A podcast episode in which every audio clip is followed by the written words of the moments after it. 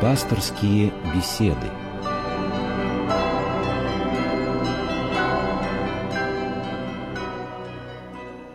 Уважаемые радиослушатели, здравствуйте. У микрофона Людмила Борзяк. А на ваши вопросы сегодня будет отвечать протеерей Георгий Климов. Здравствуйте. Добрый вечер. Сегодня у нас тема, э, которую определила Евангелие, прочитанная за литургией. Это четвертая глава Евангелия от Иоанна, повествующая о встрече Господа Иисуса Христа с самарянкой. Ну, сейчас, я вот не знаю, как сегодня будет со звонками. Сейчас э, я объявлю телефон 956 15 14, 956 15 14, привычный телефон, код Москвы 495 и пейджер наш 660 10 55, абонент Радио России. Сейчас началась пора отпусков дачных работ, но я думаю, что э, духовная жажда, она как бы не измеряется, да, э, временными какими-то отрезками, и отпуск, и, э, так сказать, дачная работа не влияет на все это. И сегодня, кстати, будет разговор у нас в том числе и о духовной жажде. А э, поводом, как я сказала, послужила четвертая глава Евангелия к нашей встрече сегодня, встреча, которая в Евангелии произошла у колодца, единственного колодца самарян, страны, которые презирали иудеи. И у этого колодца, в котором пили столетиями все самаряне, черпали воду в единственном колодце, произошла встреча Господа Иисуса Христа с самарянкой, и Господь попросил у нее воды. Вот вы знаете, отец Георгий, я обычно перед тем, как начинать беседу эту или готовившись к этой программе, я всегда смотрю сайты наши православные и читаю форумы. Очень интересные вопросы задаются э, там нередко. Но сейчас вот это такая распространенная форма дискуссий, да? да. Ну и в этом и есть какая- какая-то, так сказать, э, суть, наверное, есть какое-то зерно. Но вот почему-то на этот, э, этот часть Евангелия я не нашла большого количества на него вопросов. То ли люди все понимают, то ли совсем ничего не понимают, это не задают вопросы. Не знаю. Но вот у меня несколько есть вопросов. Первый из них, который я хочу вам задать, это Господь идет жаркое время к стране Самарийской, и, утрудившись, как пишется в Евангелии, порядочно утрудившись, он подходит к колодцу и просит у женщины, с которой, в общем-то, ему говорить не пристало, да, да. потому что она, э, во-первых, она женщина, во-вторых, она самарянка, э, он просит у нее воды. Вот такой задает он вопрос. Что же это был за вопрос? Премудрый Господь, конечно, и на вот в этом рассказе евангельском действует э, так, чтобы женщина сама э, откликнулась своим сердцем на то, что он ей готов был дать. Э, и вот когда она пришла, чтобы зачерпнуть воды, и Спаситель удивляя ее, действительно, поскольку иудеи с самарянами не общались, и славянский текст говорит, иудеи не прикасаются к самарянам, поскольку Почему? считалось осквернением угу. коснуться человека не, неправильно верующего, то в данном случае вот э, женщина удивляется и говорит, как это странно, ты, иудей, просишь у меня воды. И Господь говорит, если бы ты знала, с кем говоришь, то тогда ты попросила у меня. Надо сказать, что Евангелие от Иоанна, и вот как раз это повествование очень хорошо иллюстрирует этот момент, оно часто воспринимается читателем как а, постоянно а, сменяющее одно за другим а, себя недоразумение. Вот именно на каких-то недоразумениях построен и диалог Христа с этой самарянкой. То есть он сначала просит у нее воды, потом оказывается, что она у него должна просить. Он ей говорит, что я тебе не просто готов дать воду, но воду живую, которая вообще никогда не иссякнет, которая течет в жизнь вечную. Она, видимо, чего-то недопонимает, а может быть понимает их, желая спровоцировать Христа на более понятную речь начинает говорить, разве ты больше отца нашего Иакова, угу. который дал нам этот колодец, который сам пил, дети его пили, стада пили.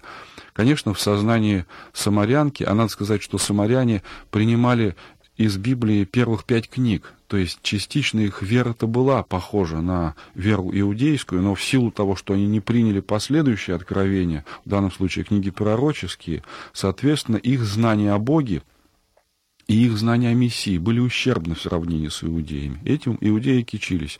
Так вот, в данном случае эта женщина а, понимает, что он, сидящий перед ней, вот этот утрудившийся путник, угу по всей вероятности, в очень скромной одежде, разве может быть больше их отца Иакова? Дело в том, что Христос ей обещает живую воду. Живая вода на Ближнем Востоке, в древности особенно, это э, понималась вода, которая является проточной, то есть постоянно течет, ну, то есть как горная река. И если Иаков смог дать только колодец со стоячей водой, ну, может ли он дать эту живую воду? Но Господу это тоже очень важно чтобы она потом сама убедилась, что он больше их отца Иакова. То есть, когда она доходит до этого, разве ты больше отца нашего Иакова, Господь ей свидетельствует об этом как? Он говорит как бы так, я тебе могу дать этой угу. воды, только пойди мужа приведи своего. И она говорит, у меня нет мужа. А Христос на это отвечает, ты очень хорошо сказал, что у тебя нет мужа. У тебя было пять мужей, и тот, с которым ты живешь, вовсе не муж тебе. И вот эти слова Христа, они буквально все переворачивают в этой женщине. То есть, можно сказать, здесь от предубеждения, от предвзятости, от недоверия она становится, ну что ли, верующим человеком. Причем не просто верующим, а ищущим человеком. И если, наверное, до момента того, как она пришла черпать воду, мысли ее были погружены, погружены в суету, в быт, в какие-то проблемы человеческие, то тут ее ум сразу возводится на какую-то э, заоблачную высоту, и она ставит сразу вопрос ребром, причем видно, что он ее очень сильно интересует. Где нужно поклоняться Богу, чтобы правильно поклониться? Ну, может быть, для нас этот момент не очень сейчас актуален, а у древних э, именно поклонение божеству правильное по всей форме, угу. в том месте, где положено, с тем обрядом, как положено, оно было гарантией того, что ты спасен будешь Богом. Угу. Поэтому ее так это интересует. Ну и в данном случае то, что дальше Христос открывает, это, можно сказать, колоссальнейшее по важности учения э, Евангелия, учения э, всей, можно сказать, Библии, всего откровения о том, что призывается человек сделать для того, чтобы вечную жизнь наследовать. Тут очень сразу много вопросов возникло. Во-первых, почему, оказывается, честь вот такой простой совершенно женщине, вот такая честь встречи с Богом, да? И очень важный, еще вы два вопроса сейчас осветили, то есть наметили, отец да. Георгий. Первый разделение на наших и ваших, да. и не наших, простите, да, очень актуальный для сегодняшнего дня вопрос. Когда мы говорим, ты так, а я эдак, я тебя презираю, а ты меня презираешь, потому что делаешь это не так, а я делаю ну, не да. так. Сейчас живут по понятиям, да, живут кто, кто как, э, кто во что верит. И э, есть еще здесь вопрос, где и как поклоняться, да. Э, потому что тут тоже мы часто сталкиваемся с такими вещами, когда э, ты пришел, ну, скажем так, не в, не в свой храм, а тебя могут просто-напросто оттуда попросить, попросить, потому что ты исповедовался в своем храме, а потом причащался здесь. Вот где поклоняться и как? Э, давайте с вами вот постепенно вот этот вот самый клубочек будем Ну да, можно попробовать. Вот На первый, наш, наши и не наши. Первый, это вот если вот о чем вы сказали, это э, почему он с ней общается честь, вообще. Честь вот именно вот, такой вот эта женщина, женщина простая, да. а может быть даже не простая, а ну что уж говорить по жизни, представьте, пять мужей пять было, мужей, и да, тот, с кем да. живет не муж. Угу. Кто она по жизни? Угу. Понятно, что никто бы из нас такой женщиной не стал общаться вообще. Понятно, что бы и мы бы ее не прикасались. Но Христос вступает с ней в общение. И этим он свидетельствует об истинности того, о чем неоднократно своим ученикам говорил, что он пришел в мир грешных спасти. Он пришел призвать грешных на покаяние. Сын человеческий пришел взыскать и спасти погибших. Вот эти все слова, они вот здесь очень прямо нам показывают, что это действительно так, с одной стороны. С другой стороны, наверное, Христос хочет этим засвидетельствовать, что вне зависимости от положения, от состояния и даже как это не будет странно звучать, от того внешнего нравственного угу. состояния, в котором находится человек, любой человек для Бога ценен и, в принципе, открыт для Бога. Угу. Господь знает каждого и знает способ привести человека к спасению. Казалось бы, ну вот как можно было с этой женщиной поступить? Ну как ее можно было поймать в эти божественные сети угу. божественной любви? Поймана была очень просто. Господь открывает ей свое всеведение, свою прозорливость и говорит, вот я знаю о тебе все.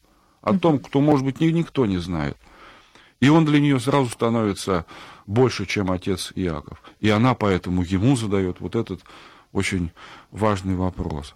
А э, правы вы абсолютно, что Евангелие обозначает очень важную тему э, деления. Даже в церковной среде вот это именно разделение на своих и чужих, на тех, кто э, имеет, ну, как бы какое-то придуманное право входить угу. в какие-то особые э, собрания и соборы, а кто-то не имеет. Вот это, я думаю, все плод того, что современный человек, даже верующий, он очень индивидуалистичен. У него очень э, индивидуалистичный подход к тому вообще, что он воспринимает. Э, то есть, если есть, допустим, учение у нас, которые всякий верующий человек исповедует, что мы верим в единую соборную апостольскую церковь, то есть я исповедую, что я могу спастись только при условии, что воспринимаю себя частью этого Бога человеческого организма, но это только на словах, а по жизни мы все сами по себе, все сами по себе. Мы сами себе придумываем э, ту концепцию спасения, которая нас устраивает. Часто придумываем себе того Христа, который нам нужен, а не какой есть на самом деле. И вот это все ведет к помните, как преподобный Сергий Радонежский говорил, к, к ненавистной розни Розни. мира сего. Да, да. Вот она действительно, это ненавистная вещь должна быть для каждого из нас. И только через единение во Христе угу. и в церкви э, человек может спастись, призван а вот, спастись. Вот тут очень хорошие слова Христа о том, что когда он спрашивает, где же правильно поклоняться, да, да. на той горе, вот на холме, где они, или же в Иерусалиме, он отвечает ей вот таким вопросом, который можно сначала даже и не понять, что в духе и в истине. Ну верно? Ну, да, вопрос, э, то есть ответ Спасителя, я говорю, что это колоссальные по важности слова. С одной стороны, Э, Господь действительно освобождает человека от зацикленности на обряде, то есть от, за, от зацикленности на, ну что ли, мироощущение, э, которое заключается в том, что можно спастись через внешние средства. Нет, нельзя спастись через внешние средства, хочет сказать Господь. Он говорит в этой беседе, Бог есть Дух, и таких себе поклонников ищет. И поэтому, он говорит, наступает время, и настало уже, когда истинные поклонники поклониться Богу в духе и истине. истине. То есть ни на горе сей, угу. ни в Иерусалиме наступает время. А о чем говорит Христос? Казалось бы, тут, ну, можно было бы, э, вот, будучи индивидуалистом, сказать отлично, вот как раз то, что мне надо. Мне никто не нужен, я буду иметь Бога в душе да, да, да. и поклоняться Ему буду в духе и истине. Но так может мыслить только человек, который не знаком с преданием церкви, с тем, что, как, как учит церковь. Но вот если мы обратимся, допустим, к святителю Иоанну Златоусту, у него есть толкование на эту беседу, он тоже ставит вопрос, что имеет в виду Господь, когда говорит эти слова. И говорит дальше, он имеет в виду, что Богу можно поклониться только в чистом уме и в чистом сердце. Вот что такое дух и истина. Но что значит чистое? Ведь если мы приходим в мир, и мы ну, имеем и умы, и сердца свои, оскверненные грехом, то, естественно, призыв к чистоте – это призыв к покаянию. Поэтому в этих простых словах уже слышится, можно сказать, как э, золотой нитью проходящее, очень важное утверждение Спасителя, что вне покаяния никакого спасения невозможно для человека. Но есть еще одно очень важное объяснение этих слов Христа. А, дух и истина, если мы их напишем с большой буквы, это понятно, что Бог Дух Святой, и истина — это сам Христос. Он о себе в Евангелии говорит, «Я есть Дух, я есть путь и истина и жизнь». То есть поклониться Богу истина, то есть спастись. нельзя вне Христа и Духа Святаго. А эти слова о чем?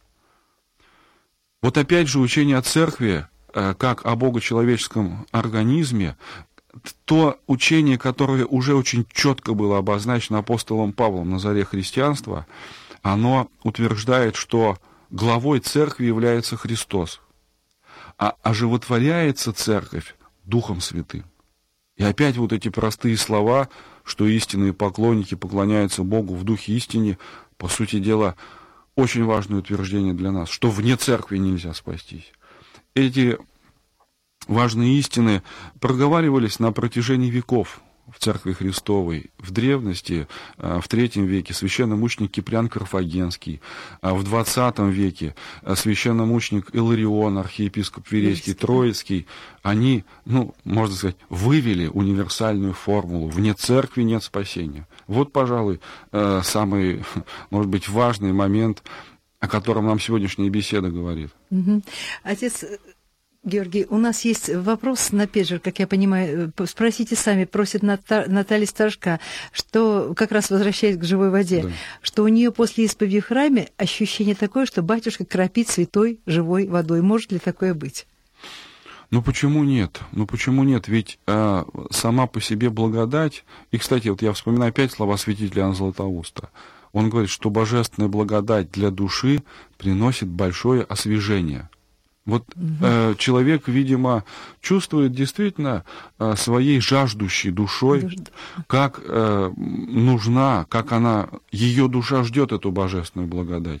Ведь опять же мы, если вернемся к очень простому рассуждению, э, но как люди верующие мы не можем его э, не, не обозначить, что если мы исповедуем существование не только плоти нашей, тела как такового, но еще и души, то, естественно, мы понимаем, точно так же, как нужно поить, кормить, мыть угу. свое тело, то же самое требует и душа. И поэтому, если э, свое тело не покормить, не попоить, ну, допустим, сутки попробуйте, двое, не помыть, через неделю все зачахнет, и ты помрешь. А чем душа, она, ну, как сказать, в этом смысле хуже? То есть о ней надо еще больше э, попечения иметь. И поэтому вот это вот э, духовное питье, которая заключается действительно в Боге, потому что она создана для Бога, и она постоянно ищет Его как источник своего бытия. Оно откликается у этой женщины, видимо, вот в таком, ну что ли, своеобразном ощущении. Но оно ведь очень реальное у нее, правильно? Ведь э, и в этом величайшая милость Божия и чудо Божие, которое может быть на уровне вот этой женщины, смотрите, как оно откликается. Ведь это же яснейшее, реальнейшее свидетельство того, что есть Бог, есть духовный мир, есть божественная благодать, которая действует на, на душу вот таким удивительным образом. Отец Георгий, я э, еще раз повторю телефон прямого эфира. Вот видите, сегодня все-таки на, наверное, летних работах на дачных многие заняты.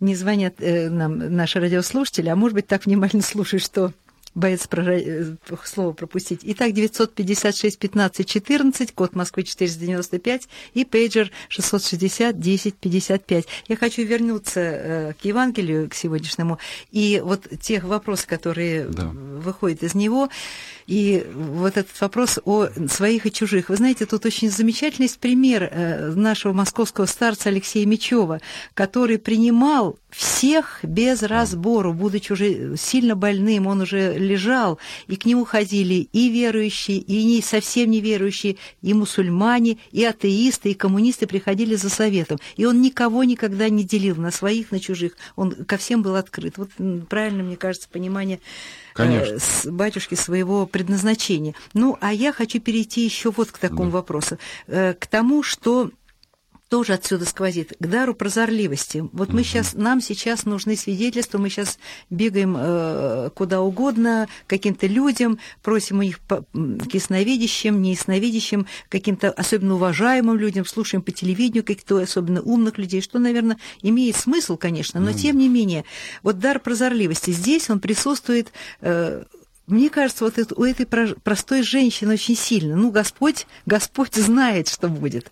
Вот. А она, как вот она, вот где она там понимает, простой совершенно человек. Ну, мне кажется, что вот само по себе откровение, которое она начинает осознавать именно как откровение, то, что перед ней э, Мессия, то, что перед ней, можно сказать, даже Спаситель мира, Бог, пришедший во плоти. Именно после того, вот именно момента, когда Христос ей говорит, пойди приведи мужа своего, Да, да, да. и все в ней меняется. Один подвижник э, благочестия в своем дневнике однажды писал, ссылаясь на Ветхий Завет, цитируя как бы Ветхий Завет, он э, писал так, э, Ветхий Завет говорит, нельзя увидеть Бога и не умереть. А дальше говорит, а в Новом Завете мы можем сказать, нельзя увидеть Христа и не умереть для греха. То есть в данном случае эта женщина, все, она умирает для греха, и божественная благодать вот, эт- вот этим просвещающим действием входит в ее душу. Вот Ведь когда мы говорим о прозорливости, мы невольно ведь э, признаем, что у кого-то просвещена душа, ну даже вот знанием о чем-то, а у кого-то она темна. Ну, понятно, что там, где темнота, чтобы человек увидел, нужно туда источник света ввести. Поэтому, опять же, когда мы э, действительно, ну вот я как священник э, тоже хочу сказать, люди приходят на исповедь. Иногда в очень тяжелых обстоятельствах, когда ну, отключаются э, даже какие-то име- имеющиеся у человека знания о Боге, о вере, о лжерелигиях, о, об экстрасенсах и так далее, человека, что говорится, прижимает, он готов на все, он идет вот к тем, кто по сути дела, э, влияет на человека, действует на человека бесовской, злой, вот этой демонической энергией. Но ведь это происходит из-за непросвещенности души. Поэтому и здесь призыв в каком-то смысле тоже звучит. Если хочешь быть прозорливым, ну, по крайней мере, видеть внятно и четко тот путь, по которому ты идешь, просветись. Просветись светом божественной благодати. То есть Каким с- образом? любому человеку простому Ну, даже конечно. совершенно это Ну, может быть конечно, свойственно. Конечно. С другой стороны, мы можем говорить о прозорливости Христа. Хотя не, традиционно говорится о Христе как о всеведце, о его всеведении. Но вот святитель Иоанн Златоуст, он любил это выражение. Он говорил, что э, Господь, э, мы видим, Господь свидетельствует о, сам, о своей несомненной прозорливости. Ну, то есть в данном случае Господь, который не имел никакого греха, он действительно был абсолютно прозорлив. То есть для него было открыто многое благодаря тому, что Бог был с ним. Он был Богом, лучше так Богом, да. сказать. А вот прозорливые старцы, о которых сейчас говорят, что сейчас вот не ищите вроде бы. Э, Ну, Ну, понимаете, ведь э, опять же, если мы говорим о старцах прозорливых, и все старцы это говорят, что они говорят не от себя.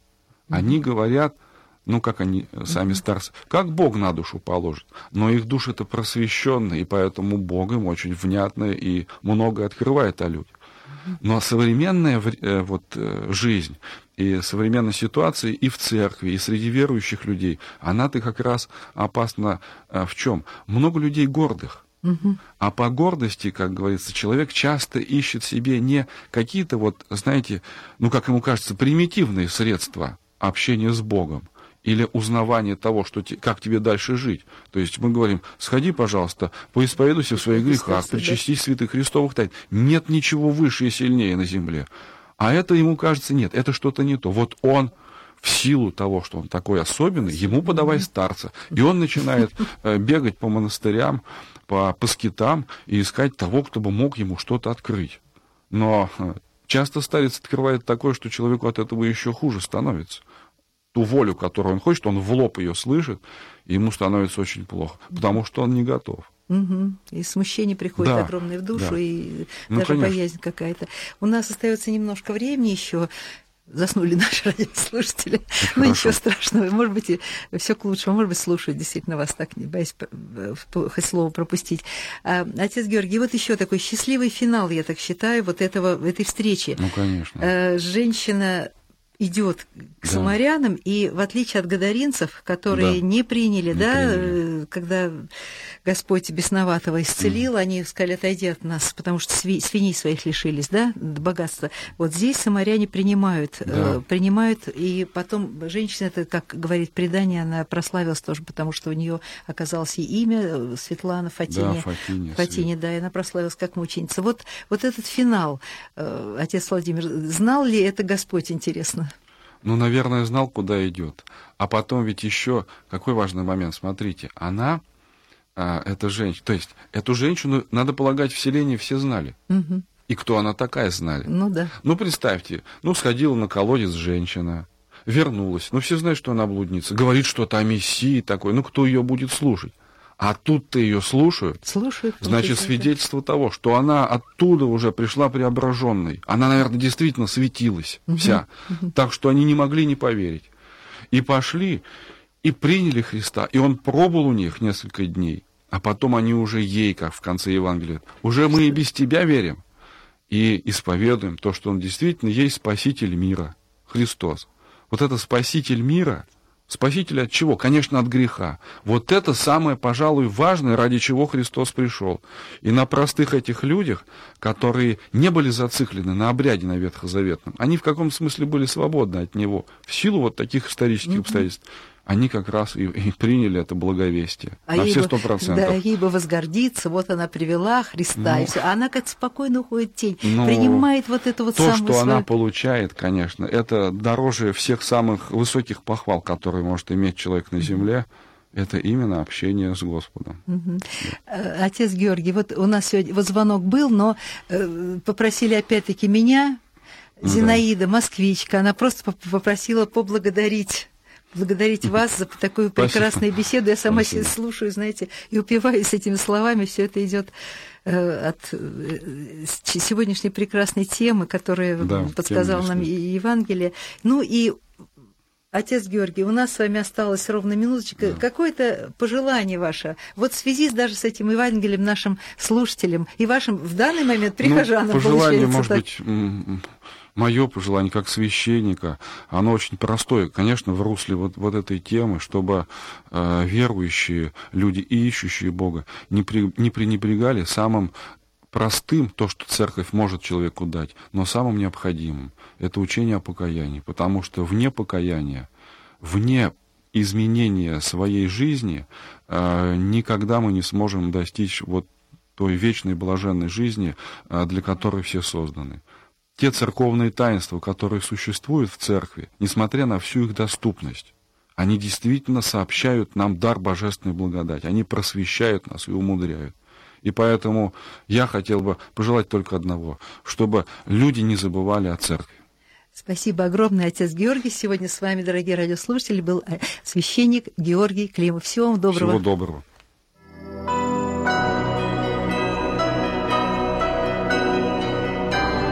Вы слушали программу «Пасторские беседы» из цикла «Мир, человек, слово».